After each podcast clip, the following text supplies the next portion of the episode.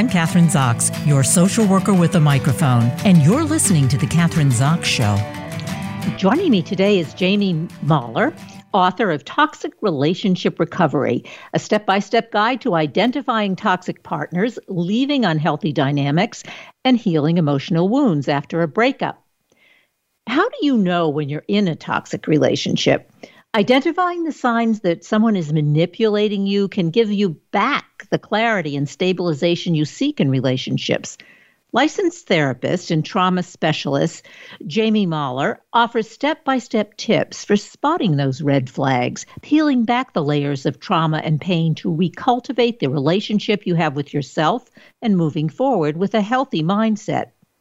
She's known for her relationship therapy work on TikTok with millions of views and likes. She was recently part of the Creators Summit on Mental Health Harvard Chan School, along with Carson Daly and other healthcare advocates, focusing on connecting social media influencers to improve mental health content. She's a mental health contributor for USA Today, NBC News, Bustle, Insider Parade, and more. Welcome to the show, Jaime. Nice to have you on. Hi, nice to have nice to hear you this morning. Hear you this morning. hear me. You can't. hopefully, you can't see me this morning. You can just hear me. Yeah, we're just gonna yes, do the. yes, hear.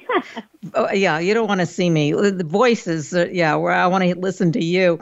But uh, toxic relationships. All right. I'm assuming you've had a toxic relationship somewhere in your career. So have I. So has everybody. Right.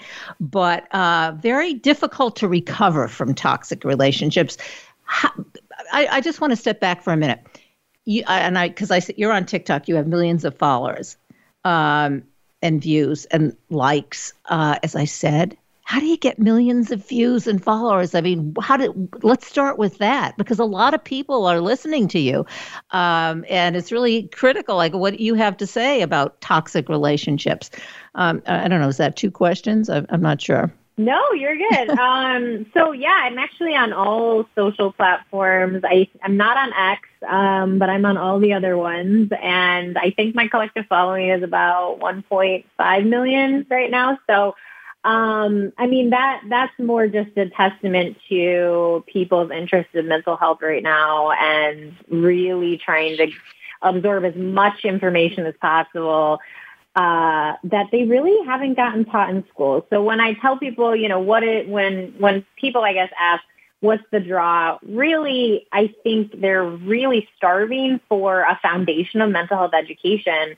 And, you know, I, I tell stories about my mental health education in school growing up um, was Psych 101 where we, you know, learned about Freud and Anna and, you know, Pavlov. Like that yeah. wasn't teaching me emotional skills that really wasn't teaching me the basic level of interaction for relational dynamics.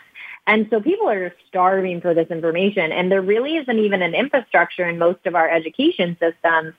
Um, even in a lot of the core curriculums, yeah, they might have Psych 101, but in colleges, Psych 101, I mean, obviously I've gone through Psych 101, you get a lot of statistics, you get a lot of, you know, showing the little graphs and the, all that stuff, but you're not really getting, hey, let's sit down, let's learn emotional skills, let's learn how to treat each other well, let's learn relational skills. So I think that's a missing point in our education system that many people are trying to fill that gap and I just happen to be one of them so what ended up happening is, you know, the pandemic happened and yes, I, I started on TikTok. So I think that's where most people think of me, um, but expanded to all the other channels.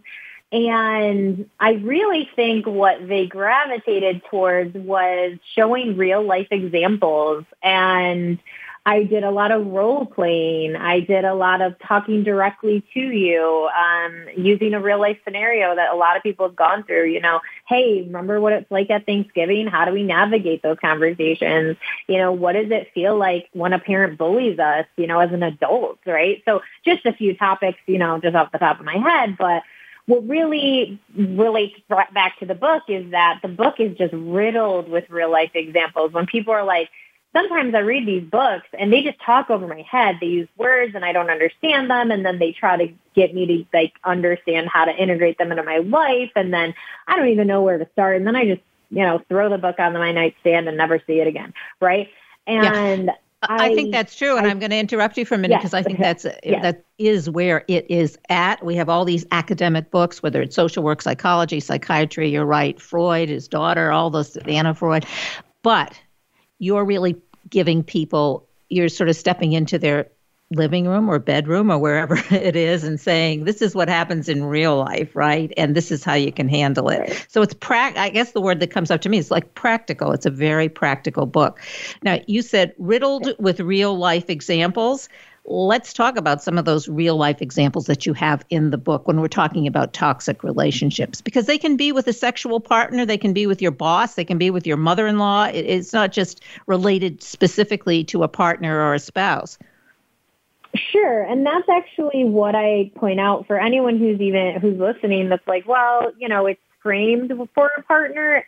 Yet, what I would say is when you read these examples, if you just change the word partner to boss, you're immediately going to see the parallel, right? so it's going to be relevant regardless because it's about thematic toxic traits that infiltrate most systems that we're involved in. And so when that happens, it's, it's universal. Unfortunately, I wish it wasn't, but it is. I mean, we really see these traits so commonly throughout every pe- every person's relationship dynamic. So um, yeah, I mean, if you, if you, I mean, I could give you an example from the book. Basically, what I do is one of the first ones I give is um, I talk about relational foundation. So we talk about where did the concept of normalizing toxic interactions come from? Um, where did we get taught how to uh, understand ourselves, right? How did we understand our identity? How did we understand how to get along with our siblings. Um, I use an example about uh, this.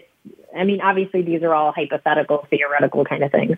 Uh, but I use an example of Jay, who's like a teenager, and his mom is a very like quiet demeanor, doesn't really speak up for herself, doesn't really speak up for the kids the dad's really not around much and the boy, it's like a boy house, right? It's a bunch of boys and they all start talking very terribly about their girlfriends. And Jay's the youngest and he's watching his older brothers talk about their girlfriends like they're objects, like they're trash, like they're just someone to kind of just get with and they're they're meaningless kind of. And so then I I bring that example to fruition and I say now Jay starts dating and he genuinely expects his partner to just bend at his will. And he's 16 years old, right? So it's like they're, they're still fairly young, but the modeling that's been occurring for years in Jay's life because the mother's very passive and the dad's not around that much, it's just coming straight from the older teenage brothers. Um, and he genuinely thinks it's normal. He thinks it's normal to treat his girlfriend terribly, and that can obviously grow into adulthood. So so modeling is critical, example. as you're saying. Yeah. I think that that's and, that's really important. And I always wonder why we don't think about well, how do we learn to be, uh, at, how do we learn to be a partner, a mother, uh, a father? As you're describing it, we we don't really think about that for some reason when we I, as, as we get older and as you say the 16 year old gets into relationships with women you know we haven't really defined toxic maybe i should step back because i'm thinking yeah. Well, I mean, these are these are just behaviors that devalue, attack, neglect. They they truly they're behaviors that are very um I would say honestly the breeding ground for personality disorders, really, when people are um, treating each other with complete lack of humanity. Uh, and these traits infiltrate, you know, most dynamics, and we see it happen. So, you know, if I if I have a partner and I treat them like they're an object, or I treat them like they belong to me, a possession, right? What am I doing? I'm ignoring their humanity. I'm neglecting their emotional health. I'm orienting everything toward my own prioritization. And of course that's abusive. Of course that's a toxic trait, right? So, I mean, it's hard to answer in one specific way because it, it really shows up in so many different ways. Many people will be like, my partner never put their hands on me, but they also never talked to me. I go, well, that kind of sounds like emotional neglect. And I go, and they go, oh, no, no, no, no. I mean, like, they just like, they're just kind of, they do their own thing. And I'm like, right. But every time when you try to have any emotional intimacy, and get to know them better or get to like be bonded with them more what happened oh they just told me to go away right okay well this yeah. sounds emotionally neglectful right so i mean people are going how could that be a toxic relationship and i'm like that is absolutely a toxic relationship yeah. because the person that's inside of that relationship is basically kind of just a shell of a partner and they're not really developing a mutual dynamic, right? Um, so, I mean, you know, that's a kind of roundabout way to answer that because I could sit here and give you like 15 scenarios of different types of toxic relationships, but um, they usually have a lot of common themes of neglect, criticism, cruelty, unkindness, um, I'm thinking of another one. Manipulation yeah. is another yeah. one. I think. Oh, 100 percent. Yeah, 100 percent. Oh, yeah. yeah. I mean, cruelty manip- right there. I mean, manipulation, control, power dynamics right there. Yeah, power dynamics come into play. Those are usually like the. Uh, those are the most intense in the spectrum. Um, so for listeners that don't usually hit that level of intensity, a lot of this is this is actually why this book was so hard in the beginning because I wanted to go to the extreme example, but I knew the majority of people that never experienced that extreme example would immediately discount the partner that just net like the the example I just gave you the neglectful partner. Um, they will immediately go, oh well, then my relationship isn't toxic because they're not like they're not doing this coercive thing, blah blah blah. They're just not present to me. And I go, ooh, you know, this is where, so I had to w- walk this tightrope of like explaining different layers of toxic traits. And then obviously the, the, you know, mega, the mega mammoth of the spectrum, which is like the heightened spectrum, severe spectrum is, you know, power and control, which is so once you identify the, the toxic partner yeah. and let's, or partners, um, well, you could have. I mean, are there two toxic partners? I mean, you need two of them to play do the dance, right? Uh, as you, so it's not. I mean, do you? yeah, this this is tricky. so, um, it, it would depend on, I guess, the scenario. Um, there are definitely cases where there are two very wounded people that are dealing with their own traumas and they come together and they find each other and it just clusters together and it's very problematic and they both show different traits and they're slinging them at each other and it just becomes a big mess. Um, and then there are the, I mean, there's, there are very, there, I don't, I don't, I don't even want to use the word unique because this actually happens to probably more people you know. Like you might have a friend, I'm, I'm sure, you know, most of us have friends like this where we're like, you know, they were in a really good place they had their life together, they had their work together, they knew what they wanted, they knew who they were. And then they met this person and it was just like their life fell apart, right? And I go, sometimes there are situations where people really get blinded and they have a very highly crafted person on the other side of their manipulation skills. So of course, right, it's the classic, I got into the relationship, everything was fine. They seemed amazing. They seemed like they had their life together. And then, you know, each month you keep getting updates like, oh, I thought he had a job. They didn't have a job. Oh, they're asking me for money. Oh, you know, I thought they were close to their family. No, they're not. Like, you know, and then slowly the lies start getting you know, exposed and now they're deep in the relationship and then, you know, God forbid they have a kid together and now they're bound for life. And I mean, these things happen way more often than we think they do. So so when we go, okay, well, it takes two to tango. Of course, it takes two to tango. Um, but I wouldn't, I wouldn't even frame it as it's always two toxic people that are um, just kind of clustering deeper and deeper into it. Sometimes it's the other side, which is that I just reviewed, you know, and what ends up happening in that case is, and that's in this book, we have to untangle where the boundary wasn't set and what happened to you, like the person that was the person that had their life together, and then they found themselves spiraling deeper into this power and control problem. So you can get it's what almost, you're saying is one yeah, can get have, have pretty healthy uh, behaviors in terms of relationships, let's say, but then someone comes along, but you can get duped. I mean, thinking about yep, duped, 100%. and it also can be, as you're describing it, insidious. It happens over time, and so that you don't real one doesn't realize that it's happening. All right. right. We're, say right. we're at that point, and you are able, as in the title, to identify. Okay, this person that I'm with is a toxic partner.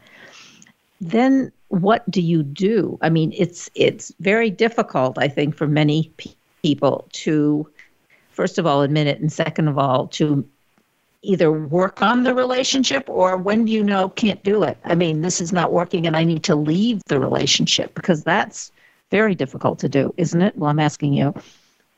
Well, no, you're so. I mean, one thing immediately would be to identify the level of effort that's happening on both sides, not one side, because if we're going to pretend, you know, Sally's the person that's trying really hard, uh, if Sally's trying really hard, um, we can't, you know, ride the coattails of Sally's efforts, her going to individual therapy, her taking these classes, her reading this book.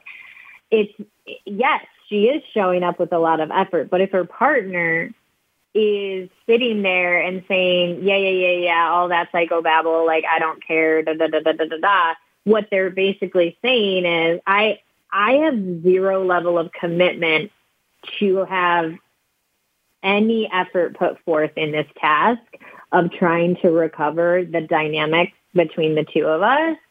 And so if people are like, what do you do now? One of the things I'd ask right away is, what type of energy are you getting from your partner? Are you getting energy of, I am going to try? Um, are you getting, I won't even bother? Or here's the tricky one. I am trying, but it's just lip service. And I'm trying to string you along so you don't catch on to me lying to you. Right? That one, whew, that one happens. And that one feels the relationship's going to get drawn on forever because it's a cycle, right? Where it's, you have a fight, they say they're getting better, they do zero effort. This is the point. This is the point I'm going to linger on for a second, right? Yep. They do not actually tangibly do anything though. They say it during the conflict. They go, you're right. I need to do something. Maybe I need to cut back on my drinking. Maybe I need to go talk to somebody. Maybe I need to get out there and hang out with my buddies a little more. You know, maybe I need to learn some skills. Maybe I need to pick up that book. Right. All of that was just said to you and another month goes by, another two months goes by, the conflicts still continue. You notice there was zero change in their behavior. They didn't connect with someone. Remember, you do not have to call to get your partner. You do not, if anything, I encourage as a therapist, do not make a call for your partner to go to therapy. Like that type of healing has to be their own consent, right? So for example, if they aren't making the call, if they aren't making the effort, if they aren't opening the books, what's happening is now we have to stop listening to the words that come out of their mouth and we have to look very radically honest at the scenario of their actions. And if their actions are showing you that there is no movement, no effort, then you have to believe the action not the words.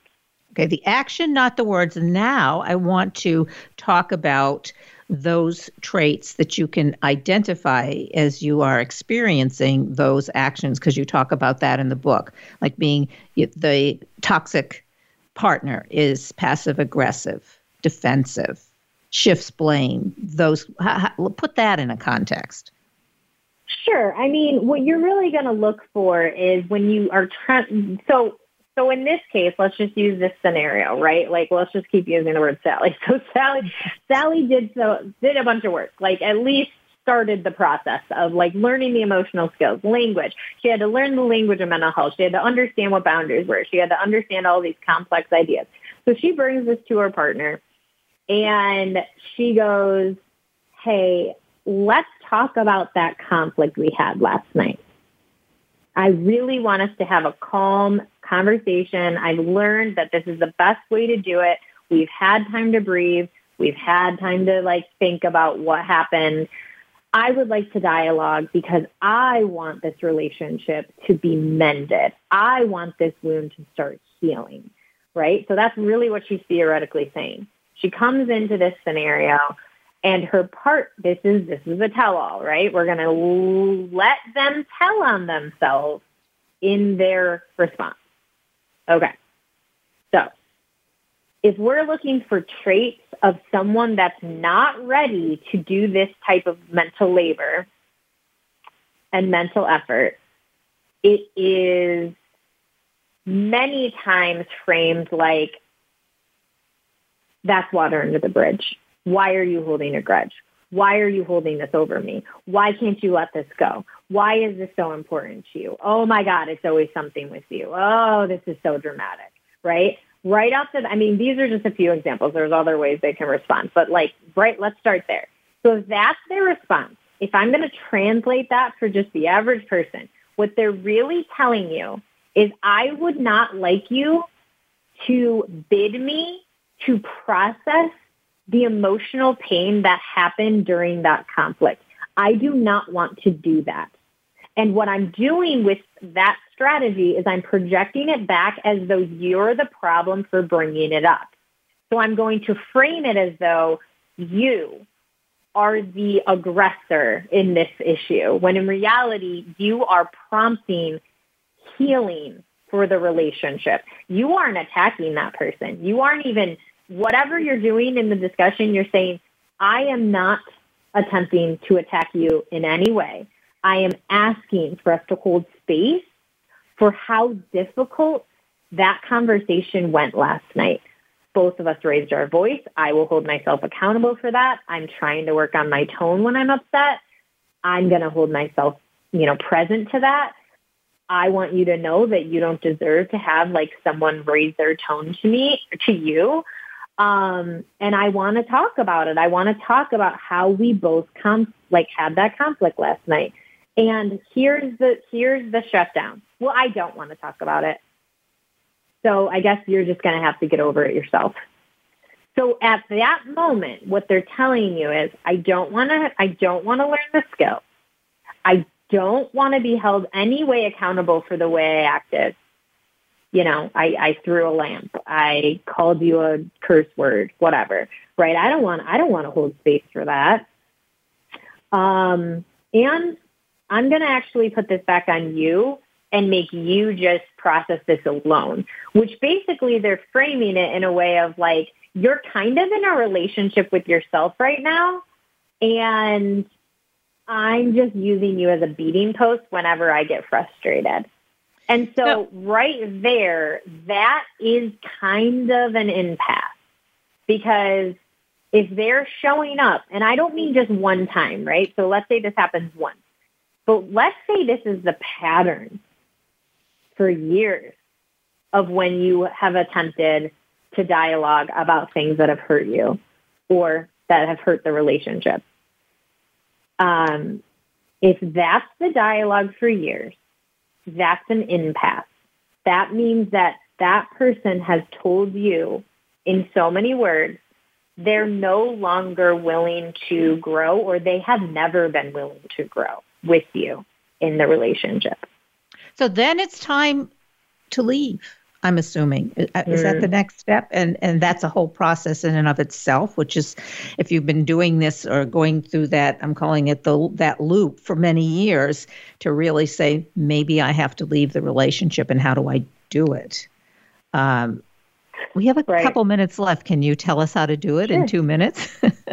well, I mean, I always give a caveat here because when we do talk about the se- severe spectrum, if we go into the severe spectrum, that can get it can get lethal. Unfortunately, I used to work in severe mental health, and it can get lethal. It can people can attack each other, and you know people can end up you know not with us anymore. They can die, you know.